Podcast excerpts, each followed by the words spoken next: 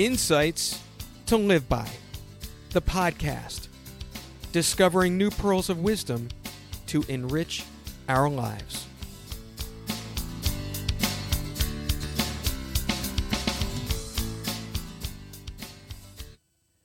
How does one empower oneself to reach their full potential?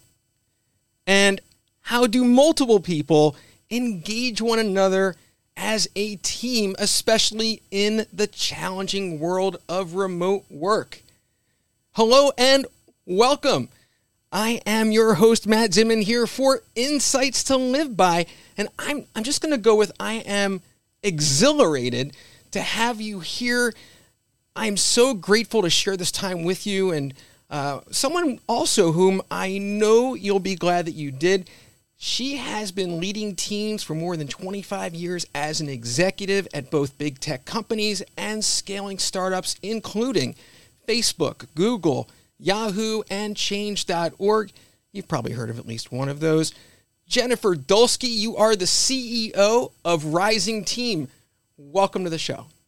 Thanks so much for having me. Glad to be here. I'll tell you, you know, I, I had to decide through all the things that I've learned about you, how do, how do I put this in like a small package? Because I half the show probably could have been everything else.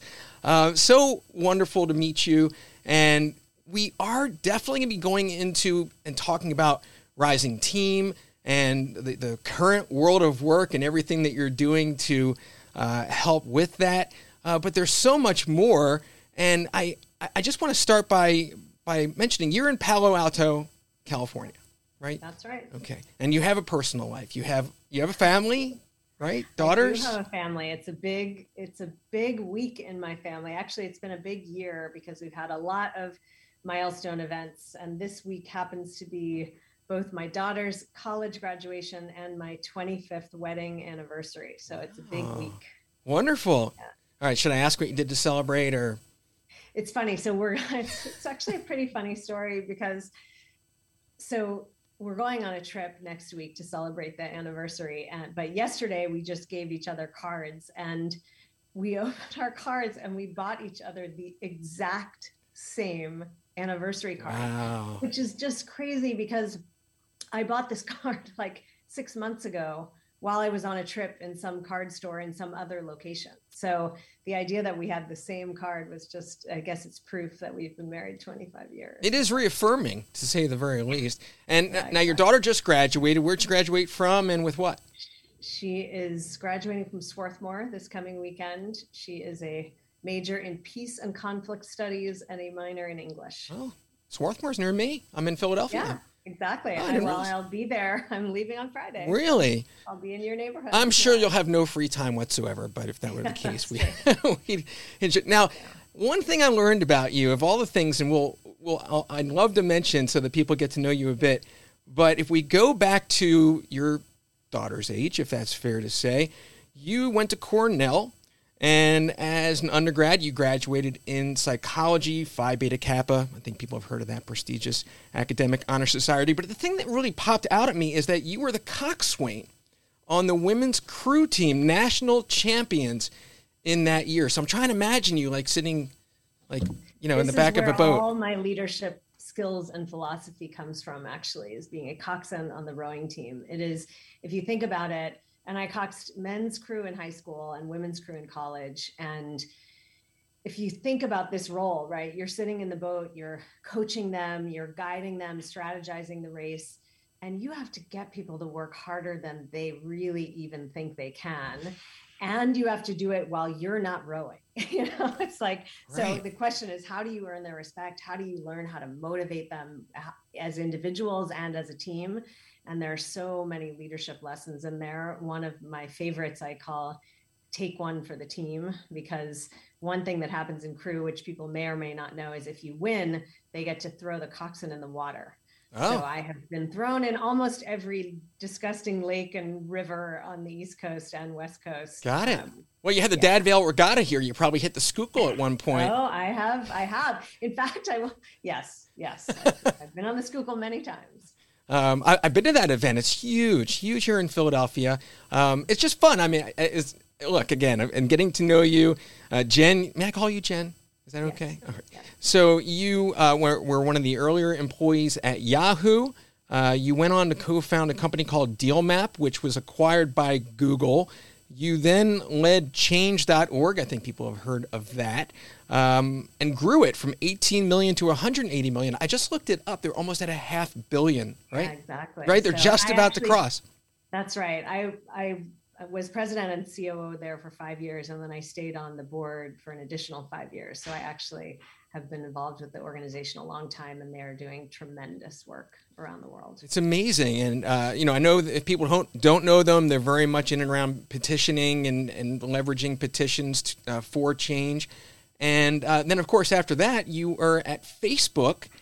Somewhere in between, you wrote um, a Wall Street Journal bestseller um, called "Purposeful." Are you a manager or a movement starter?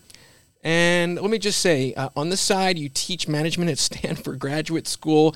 You are a speaker at the Executive Education Program at Singularity University. You write about leadership for LinkedIn influencers, Fortune, Forbes, Huff- Huffington Post, and you serve on several boards, including is it Double W for Weight Watchers, WW, WW. WW, um, and uh, and Arcadia Tech Company. So, how many of you are there? I don't know. I like to keep busy. I do. I will say that. It's incredible. I find I'm more productive when I have a lot to do. So You do know how to make someone feel like a slacker. I'm just going to put it uh, out there for you. that's not my goal at all. No, it's amazing. Great, amazing accomplishments, and you can see the evolution. And and it, I- I'm just curious, and mainly, you know, our focus here today is on Rising Team. And you've worked at all these huge companies, and now you uh, just went back to the to, to the beginning, raised Started money. yeah. Um, Rising Team is a SaaS company, software as a service, and you're providing a platform for companies to uh, help them build uh, meaningful uh, and wonderful teams. I'll let you uh, describe that. But now you're at a company of uh, you're. Uh, I met Charlene. Um, you're a company of twelve. She said. That must yeah, be a it's huge about 12. difference. If you count all the people who work part time, it's probably more like 20, but still a, quite a small team. And back to very scrappy early startup days, which I think are are quite fun. But it's it's different for sure than running, you know, a team of many, many hundreds or thousands of people as I've done before. Well, do you see it scaling like that? I'm, I'm really curious before we get all the way into about Rising Team and the, and the important trends that it addresses, just the entrepreneurial journey. What made you decide to to do it? And Yeah. yeah. I mean, so this is my third time. You know, I was actually a, a founder right out of school when I left college. I, I founded a nonprofit. So from the very my very earliest days, I've liked to create things. Um, but this one to me feels like the company I've been meant to build my entire life. And I think many founders will say that, you know, it's it's both a passion area that I've had my whole life and in many ways it's the product I wish I had had as a leader of teams over all those years. And so that's why I'm doing it. And in terms of whether it will scale, I absolutely believe it. And you can see it even just now in the customers that we have and the wide range of variety. Like this product is actually working to help you know teams at every everywhere from banks like the bank of hawaii to well it's funny this is also a bank the san diego food bank but a very different kind you know Right. large corporate companies all the way to nonprofits and people all around the world and it's a pretty consistent need and especially prominent as you know during you know since the pandemic and the work environment we're in now Right. You just start in 2020 is when you launched you know, we started. I started sort of noodling with the idea and bootstrapping it in 2020. We raised our seed round in 2021, and we launched our product in July of 21. So it's been just under a year since the product's been out, and yeah, the whole world of work upended in that time. You know, th- this product was critical anyway. You know, how do you help teams feel more connected, learn and grow together, and be more effective at work? But it went from being important to being you know critical Right. because we're now in a place where half of all people are thinking about leaving their jobs in the next 3 to 6 months so companies are desperate to do what they can to keep people and help them feel valued And now two thirds of all knowledge workers are remote or hybrid. So organizations are really having to figure out what does that mean? How do I help people still feel connected to the organization, valued by the organization? And that's those are some of the things that Rising Team helps with. Yeah, really interesting. Though, one to hear you say that it's the kind of uh, company and service that I wish I had in all the different roles that you've had through the years, but I'm also hearing you say that it really is born out of the pandemic that it, that the need, right? It's like one of those companies so that kind of right, built out of the times. Yeah, yeah? I, it's absolutely both because if you think about it, the reason I say I wish I had had it is because when you think about traditional leadership development, you know, I was very fortunate in my career to have executive coaches and be sent to fancy trainings and so forth.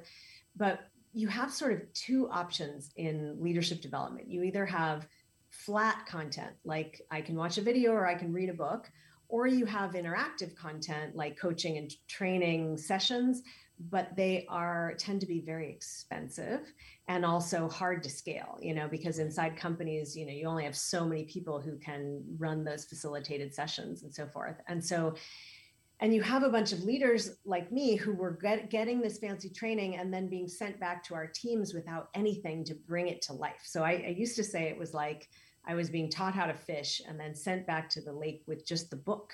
Like what i needed was a fishing pole and some bait and i didn't have that so that's essentially what we've built is software that helps managers run these interactive sessions with their teams so take what you've learned practice it which means you learn it better and get something interactive, but without the cost of a professional facilitator. Right. And the part that's pandemic specific is how do you make it work in a remote team? Right. Like we, we used to do that all sitting together in a conference room. And you can still use our software that way, but the vast majority of teams that use it are not sitting together in the same room. And that was the part we had to really figure out how to do because of the pandemic. Interesting. Yeah. The content's adapted for it.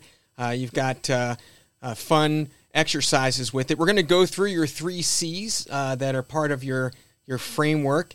Uh, I won't give it away, but coaching, clarify, and connect. And yeah.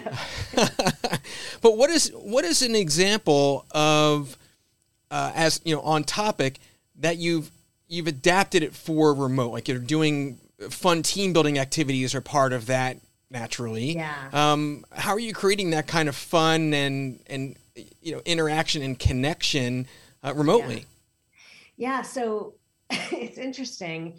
You know, that's really what the software can do. So basically, things like, you know, we put in a song that you can play to get everybody pumped up when you start the session. And you know we can because everyone's on a device we can gather data in real time and aggregate it and overlay it so you can see it so if you're sitting in a room and everybody's writing on a piece of paper you might get the same information but here for instance when we talk about things like create your user manual or you know talk about your working styles we can say okay, let's look at the times of day that everybody prefers to work. And we're going to overlay that data right on top of each other and project it on the screen so we can all see it immediately after we took the exercise. So that's an example of how you use software to, to create that. And sure. then the way you create deeper connections is you build up to asking harder deeper questions right? And so we this is the key thing of practicing it. Like you can send a manager to a training and teach them that to build psychological safety in their teams they need to be open and vulnerable. But saying that into a room and getting them to actually do it are two really different things. So what happens in a rising team session is you know the second part of that exercise is now we're going to be open and vulnerable. And guess what? The manager goes first and we tell them in the software they have to go first and they know from the prep that they have to go first so they come with a story that is vulnerable. We we ask the first question we ask them is share a story about something you've struggled with at work. And when your manager is the first one to say this has been really hard for me at work then it becomes much easier for everyone else to open up. And because this can be done virtually it just ends up being way better than you know say traditional virtual team building like are you going to get online and learn how to cook pizza with your team like sure that will be fun but i'm not going to walk out of that knowing you at a deeper level or feeling more understood by you which is where connection really comes from What do you think is uh, lost and, and maybe un, in some ways also gained because it's remote? Naturally, there's no physical space. There's a certain lack of intimacy and not being together. But I would imagine being apart also does it make it safer for people to right? Because they're in their own zone? What, what do you think That's about right. That? and you you do. You have your own environment. We we build in breaks that people can go take care of things in their house. So if you have you know and even just understanding each other's personal environment builds that level of connection that you don't have when all you do is come to work every day Right. Like the fact, the fact, that I told you at the beginning of this call that my dog was throwing up right before we got on the call. Right is a way of building connection in itself. And that's actually added from being virtual in our own environments together. Absolutely, and I'm very sorry. I hope your dog feels better for sure. He's okay. He's for sure. Right. Yeah. Um, but you're right. I mean, uh, it, it was an I mean, um, again, with you know, with your dog feeling better, but it was a nice way to enter the conversation, and you know, pets and uh, you know, we all love, and I think that we're we're all starting to get used to that too, right? It kind of was weird at first yeah. uh, in the new world of uh, zooming and whatnot. Uh, with people like, oh, you know, here's my cat, and right, it's just, um, it's a constant bring your pet to work day, uh, perpetual. Um, you know, one of the things I wanted to hit on that I know that you mentioned, but uh, wanted to give some focus to, is that, and, and I know this through my own work actually, in in and around Gallup, speaking to the importance of managers and in and around retention especially and that they really are the glue of an organization in and around culture. They provide that connective tissue if you will to, in order to you know connect the strategy and the culture of the company to knowing what's really going on for people and being able to connect people back to the company so when you describe uh, how essential it is for the managers to go first um, I, I I saw, uh, and I can share this with you another time, but I saw Gallup came out and said this is about the most important data we've come across uh, in the role of managers here. So you, you, know you're definitely on the bullseye here. Um, what more do you want to uh, yeah, to go at? I mean, it's so true. So if you look at the data that's coming out right now about what's happening in the workplace, all the Gallup data you talk about is so right on point. There's also a study that came out from McKinsey last fall where they looked right. across organizations and they said, why are people leaving their jobs? And what they found is that there's a section of things that employees really care about that most employers are overlooking. And those are things like feeling valued by your organization and by your manager, feeling a sense of trust and care with your teammates, feeling a sense of belonging at work. And those things can't be done top down, especially in large organizations. You can't just be a CEO and say, Today I'm going to make everyone feel like they belong. It has to be done through individual managers. And because that's the day to day of who people spend their time with and who they get their you know recognition from and their sense of belonging and so most managers though when you ask them more than 90% of them say they don't feel equipped to do that and right. so that's part of the reason why we're trying to provide them tools to not only teach them how to do it, but to help them practice through running these sessions with their teams. And what we've seen is that across organizations, if you do these sessions consistently, even after just three months, we see you know almost all core engagement questions go up. We see a 7% lift in intent to stay at the company. We see employee nps go up. All people need is a little bit of attention and investment in them as a person and their potential. And you know we say it's some people will say i don't have enough time. We're so busy. There's so much else going on at work. And what i say is we we have seen the numbers move from one session every six weeks. That's two hours every six weeks. That is less than 1% of your time. Right. So if people don't feel like they have 1% of their time to invest in activities like this that is why their team doesn't feel valued by if all you do is what are you doing? Are you hitting your goals every day for 90 you know 100% of your time? People will leave your team. So right and it's a shame because that. i'm sorry please i just said we want to help them avoid that and it's not that hard to do yeah, you know, a lot of companies, unfortunately, are more reactive than proactive. And I'm not really sure, and I wonder what your thoughts are on shifting that, especially in and around um, learning and growth. Uh, you know, starting with the managers when they say they don't feel equipped to do it, uh, and it's like, okay, great, they know that this is their role to try and you know put a human, you know, to be human essentially, and and find, I mean, obviously more than that, but in ways that they don't feel equipped, and yet I'm wondering what you're seeing in terms of any shift or what it will take to make a shift around companies making more of an investment and a priority, including the time uh, to to actually address this. What, what do you think is going to move that, and, and what, what's happening? Yeah, well, I think the companies that are first movers here are going to have all the advantage. I mean, that is true of any company that's doing things that are employee first right now. So, people who are saying you must come back to the office versus people are saying we're going to have a flexible work environment and schedule, the folks who are more flexible will win the best talent.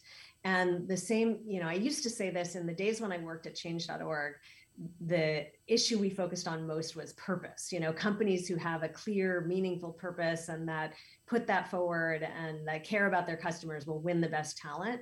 Well today it's flexibility and investment in your talent and in their sense of feeling valued and their own growth and their own belonging. So companies that are investing in learning investing in dei initiatives investing in flexible workplaces they're the ones that will win are you seeing any particular trend um, out of selfish curiosity? what industries or, or particular size companies like who's getting the, the memo and actually acting on this? You know i will say almost everybody seems to be getting the memo. Um, what what i see though is that it really comes from the top. So basically certain leaders regardless of industry just feel more strongly about this and are willing to be more proactive more creative more innovative about how to do it. And it matters less the industry and more the leadership right. That's fair. I mean one of the things i really like about the rising team platform is you know at least from um, what I, I think I know, is that there are any number of companies that are subscribing to these different training and development services. Uh, you know, Netflix of uh, you know this or that, and you know, draw down a video, and it's almost like checking a box. And it's like, well, you know, we made this available to our people, and uh, well, if they don't use it, that it's kind of on them right. As opposed to the very purpose, the essence of what it is that you're doing requires engagement. It's set up for that. And so, yeah. from a SaaS, I mean, not to tell you how much I love your company, I'm sure that you would agree with with that. But you know where I'm going, right? Isn't that a, a fair trend? It's like are they they're checking boxes right. or they're right? They're actually using it. And the other thing is that we try to really adapt to what our customers need. And I think this comes from building a company in this environment. So as an example, even the version of rising team we have now which are these learning kits that you can do regularly with this you know interactive sessions with your team we heard originally we were doing something that was much more frequent and people said i don't have time. So we said great let's do once every six weeks. That seems to be enough. Right. now we're hearing that in addition to learning new skills so we you know most of our kits are around a skill like psychological safety or clarifying expectations or things like that. Hmm. They also were desperate for things that were just connection based. So they want a replacement for Zoom happy hour and Zoom pizza making and so forth. And so we're now doing a set of kits that are just an hour each, don't teach you a new leadership skill, but just help you build that deeper connection. Ask you about how you got to be the person you are, or what are the what's the music that's meaningful to you, or things like that because people were desperate for more of that. And so, you know, some of why I think people engage with our product is we're also just giving them what they're asking for. Right. Well, smart. And you're right. I mean, everyone just wants to be human and feel like they connect exactly. and, you know, and we're not, uh, you know, one person at work and someone else at home. I mean, our lives are now, uh, you know, it's just a different paradigm. And it, I think a long time coming, right? We all get to be ourselves. And now we're all trying to figure out, what's the right way and meaningful way, way to connect and you know is there a line um, we're all still trying to find our way but you're definitely guiding everyone in, in the right direction. Um, we could definitely go deep on any number of things. Um, i want to make sure that we're, we're we're covering more or at least enough of what you want to talk about with rising team. Do you want to talk about coach clarify connect? Is there anything more in particular you want to yeah, yeah. I don't i mean one thing I'll, I'll say just to to the last point you made about everybody's human and we all are, have this desire for connection. You know, one other thing we hear from people is, oh, is this going to be too touchy feely? Like, you know, I have a team right. of highly technical people or all finance people, and are they really going to want to connect? And I will say one thing that's been fascinating to me, you know, we test every kit before we launch it with real customers. And so we, for the test teams, they get free access to the product and in return for letting us watch them do the kits. And I have seen you know, highly technical, highly introverted, and in some cases, highly skeptical people do these sessions. And it's just so surprising to me that what you say is exactly right. Like at the end of the day, even teams that are so introverted, they do the sessions with their camera off and they sometimes like read silently to themselves instead of reading out loud. Right. At the end, they say, oh i can't wait to do that again because we never have conversations like this like right. even the most skeptical people inside, you are right. We are all human and we all want that connection, even if we think at the beginning we don't. Um, so yeah, I think that's enough on that topic. We okay. don't have to. Well, I mean, you let's put it this way: you at least finally get to use your psychology degree. It's true. That's why I say I feel like this is the thing I've been meant to build. It puts together, puts back together. Right. Know, I was also a high school teacher early in my career, so it puts together all the things. I can see that. Um, and, and of course, you're, you're doing your teaching now as well. I, I, wish we could go in Singularity University, all these things that you're doing. Um, I do want to mention Purposeful. I know it's been a few years since it's published, certainly in alignment with what you uh, were doing at change.org um, in, in particular, although uh, I, I did read somewhere that you know, your goal was just to help people reach their full potential. And, and here we're talking about taking – uh, you know anyone uh, can spark change uh, and get into action, no matter how small they are or wherever it is that they start. Uh, but I'm I'm interested in the subtitle because you say, "Are you a manager or a movement starter?" So, yeah. what's the bullseye it's there? Ironic, the subtitle, and that's probably a conversation for another day. Oh, okay. In terms of the discussions with my publisher on that front, but what I will say is that the concept, as you point out, is that all of us have the power to be a movement starter and that you know I, what I don't want to do is ding managers, especially because I spend all my time right now working on helping managers be great. But I believe that everybody has the potential to both, you know, be a good manager of people and also create massive impact in the world. And that was, for me, the main reason I wrote Purposeful is because what I saw, which was so surprising to me, is that the campaign starters at change.org. These are regular, everyday people, you know, kids and grandparents and people from small towns and incarcerated people, like any walk of life. Um, they were doing almost identical things to the people I saw starting companies successfully in Silicon Valley. These big campaigns and these big companies that grow essentially have the same factors that go into them. And I call those also the three C's. It's a slightly different set than we use for Rising Team, but for me, it's courage, community, and commitment. So essentially, to start a successful movement, the first thing you need is courage. And I call it little c courage. It's not like you have to, you know, you right. don't have to be Gloria Steinem rolling out of bed, but you have to be willing to take a risk to speak up for something you care about, even if no one else may follow you. So I, I sometimes describe it like being the one to start a standing ovation at a show that was like just okay you know you're not positive anyone else will stand up with you but you are okay if you stand and no one else does. Yeah. it's scary but it's not the end of the world. Right it takes and guts so, and yeah most of these things start with an email to friends or they start with a petition or they start with a you know a fundraiser. They're pretty small actions and then the second part is community you know you can't do this by yourself i couldn't do rising team by myself i had to hire other people to work with me and sure. you know when you start a movement you got to take your volunteers and welcome them in and give them roles and then the third C is commitment, which is basically like none of these things succeed unless you just keep going. Like all of us will hit obstacles. Um, my favorite saying on this is left foot, right foot, breathe, which is a quote from Pat Summitt, the famous women's basketball coach. Yeah, we just just keep going. Like even when it gets to be a very cloudy day, just left foot, right foot, breathe, and things will eventually you'll get past the hard spots. So those are the main learnings from Purposeful. Yeah, I love it, and I, I love the example of standing, doing the standing ovation. If even if you're by yourself. You would think people would get behind you on that, but you know, if you're worried about how people judge you and you're the only one doing that, it's like, oh, yeah, they they stood up and applauded. You know, like what's wrong with them? Totally. it's like, great, you can't go wrong. Is, I've asked this in so many audiences. I'll say, how many of you have ever been the first to start a standing ovation? And you get like a couple hands, not a ton of people. And then I say, how many of you have ever been at a show where one person stood up and no one else did? And almost nobody raises their hand to that because it right. almost never happens. If one bold person stands up, almost all the time someone will join yeah, some, I'm going to have to try it, quite honestly, Jen. Try it. I, try, I started trying it after I wrote the book. I basically started trying it everywhere I went. And um, yeah, I think my hit rate was at least 90%. Good. I like it. I'll stand up.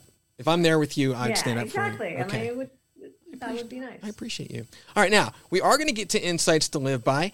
Uh, but before we do, we have a segment on the show where we just want to learn a little bit more about you. Uh, as you can see, we have insights about Jen Dulski. We have the Wheel of Insights. We're going to spin just a couple times. Let's see where it lands and um, learn a thing or two. Let's see here. Wow, this is interesting uh, regarding you. How have your goals changed over life? I, I, don't know if there's a short answer to yeah. this one, but not really a short answer.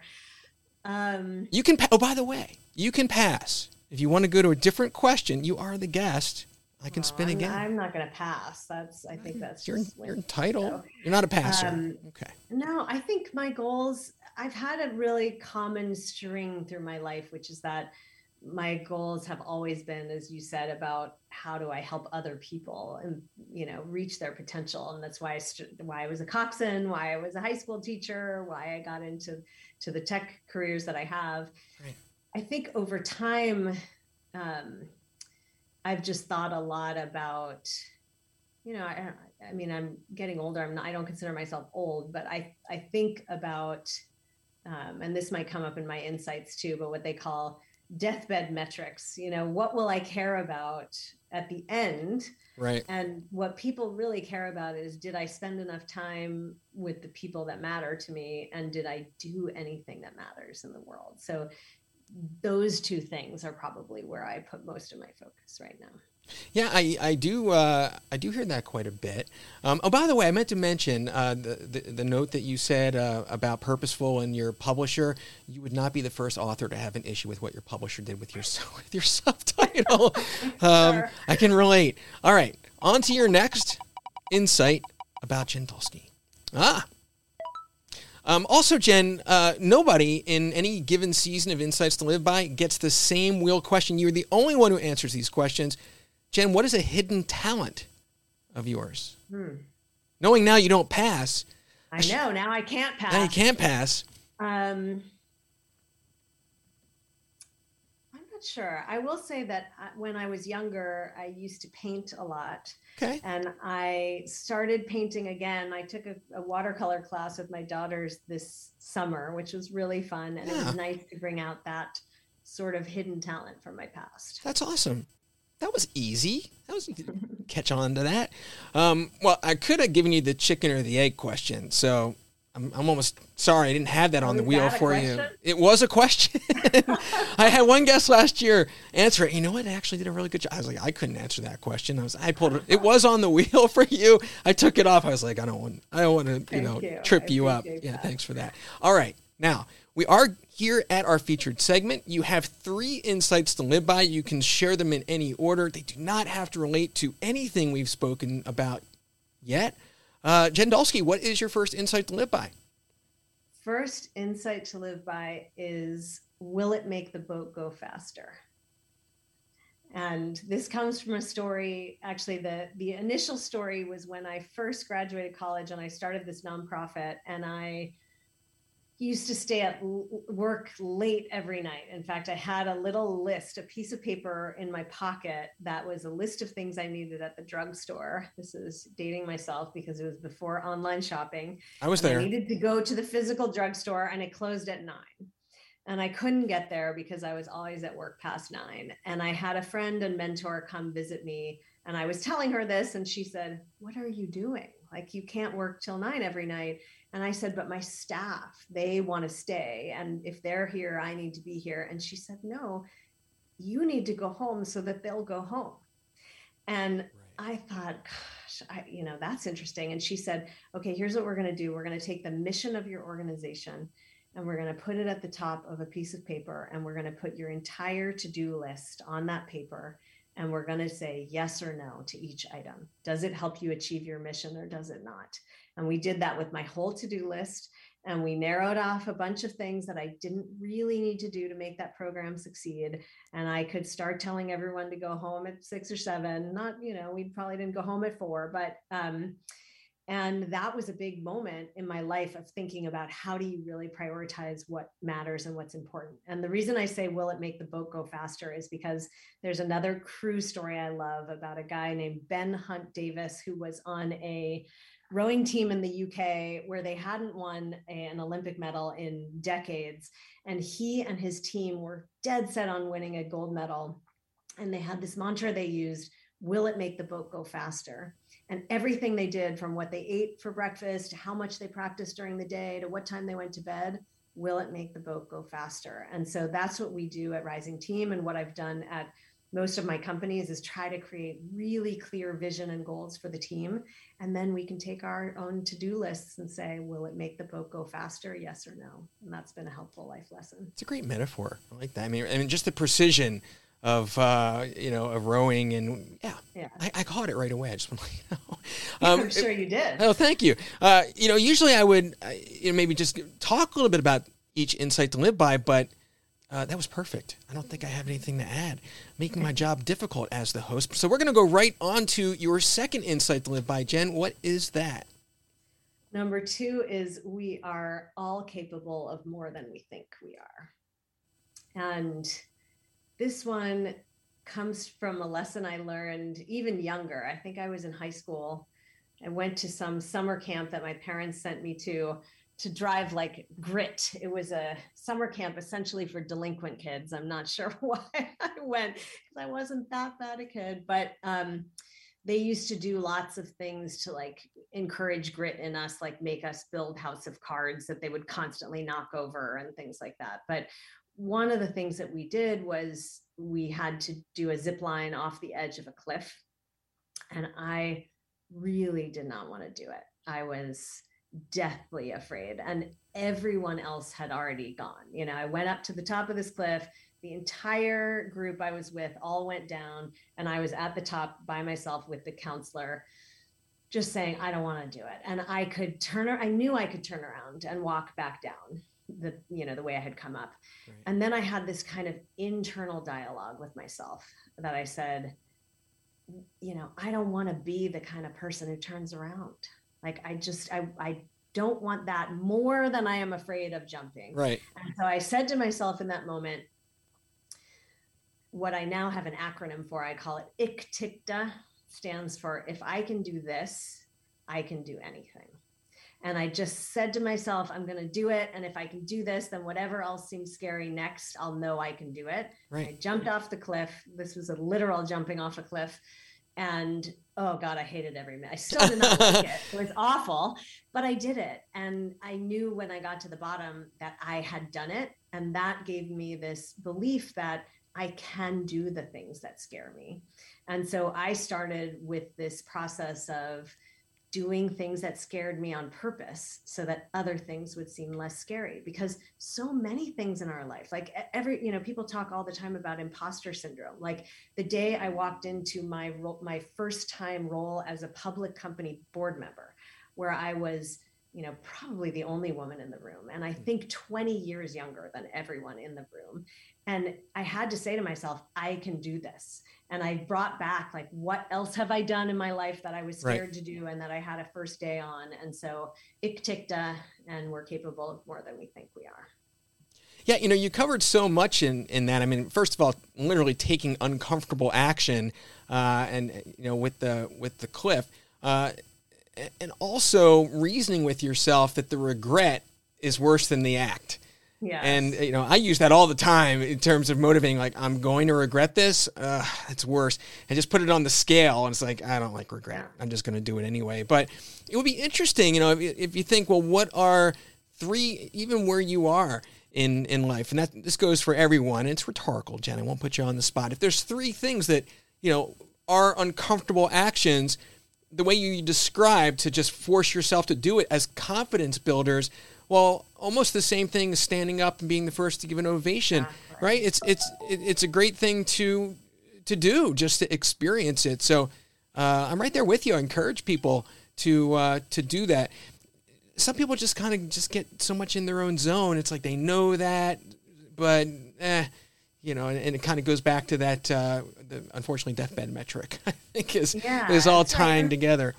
the things that scare us. The other thing is sometimes we think they have to be related but they don't. It's not to say okay if i'm scared of public speaking let me push myself to do public speaking. Eventually yes you want to get there but it might be okay i'm scared of public speaking but i'm also scared of this other thing. Like i used to be have a little bit of fear of flying and but I also had all these other things I wasn't sure I could do. And so one of the things I chose to do was go up in one of those glider planes that doesn't have an engine, you know, and you're just like, well, it's not like I'm going to learn to fly planes or conquering this specific fear is important for my life. It was conquering any fear because then the other things are easier to conquer, even if they're, you know, not directly related. Here you got me thinking. I'm gonna have to make a list when I. I have a few lists now to make. Uh, to one list I got to narrow down of what's not going to serve my purpose, and the Yeah, other's what, right. what's going to scare me. I got to go overcome.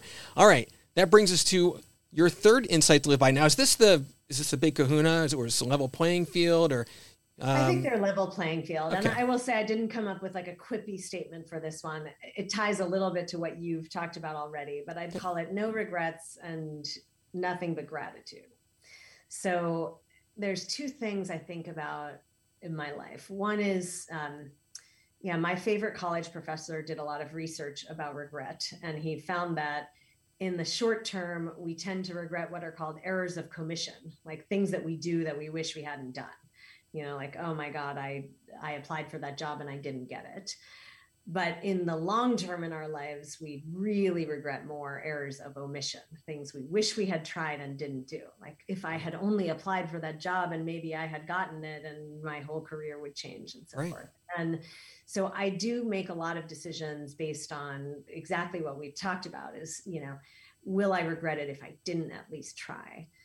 The other part of that though is how much of my life is I kind of view it differently because of a few moments that have given me deep perspective. Mm. So, you know, I've had both of my kids, for instance, have had very serious accidents that left them in the ICU, which was extremely traumatic. scary as it gets? Yeah. Yeah. And myself, I also, when I was right out of business school in my late 20s, I was diagnosed with a brain tumor that they called me about at work. You know, like one day I was at work and I was worried about some, you know, email someone had sent me that Right. upset me or whatever. And the next moment I was getting a phone call from a doctor who said, you need to see a neurosurgeon right away. Hmm. And that moment of perspective just shook me so hard to say, God, all these other things I thought were important and thought mattered a lot just don't matter. Right. That was the first thing. The second one is, boy, should I make sure I try everything I want to now because you never know how, you know, how things could change in any given moment. Of course. And the third is how much gratitude I still had. So even though I had a brain tumor, I had to have surgery, it was bad. My tumor ended up to be benign. And I just couldn't keep thinking how lucky I was because it could have been worse, you know? So for me, if this was what I had to bear, it wasn't that bad. And so I try to just keep, you know, I try to keep those moments, my own health scares, my kids' accidents, as perspectives and live with no regrets and nothing but gratitude. Yeah, it's perfect. You know, it's it's easy for us all to get tied in uh, anything outside of the present, be that our personal baggage or you know our worries, you know, uh, uncertainties take us away. But in your insights to live by, you've you've touched upon, I think, some of the most critical elements um, around gratitude and grounding yourself in the present. Um, I always love coming back to that as as much as anybody might say, oh, you know, we all everybody talk about that. Yeah, you could talk about it all you want. You still have to do it. Uh, it it's an act uh, that you have to keep practicing and working at. And I, I'm saying it maybe just remind myself again here as well. It's true.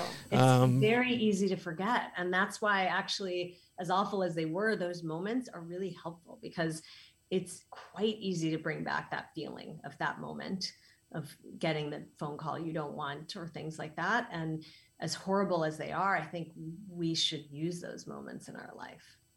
I love it. You know, we're going to tie up here, but uh, just a, a, few thoughts to go together. I think actually come back to purposeful and the part that we talked about there being any number of things that are in our discomfort zone. That if we actually do take that step forward, that could be the decision that changes, or right? Alters our life path. And, and you think of those those moments uh, upon reflection well what got you to here now? What can you do now to get you in a different direction? So i want to encourage everybody to uh, really consider that of course but even more so act on it. Act on it.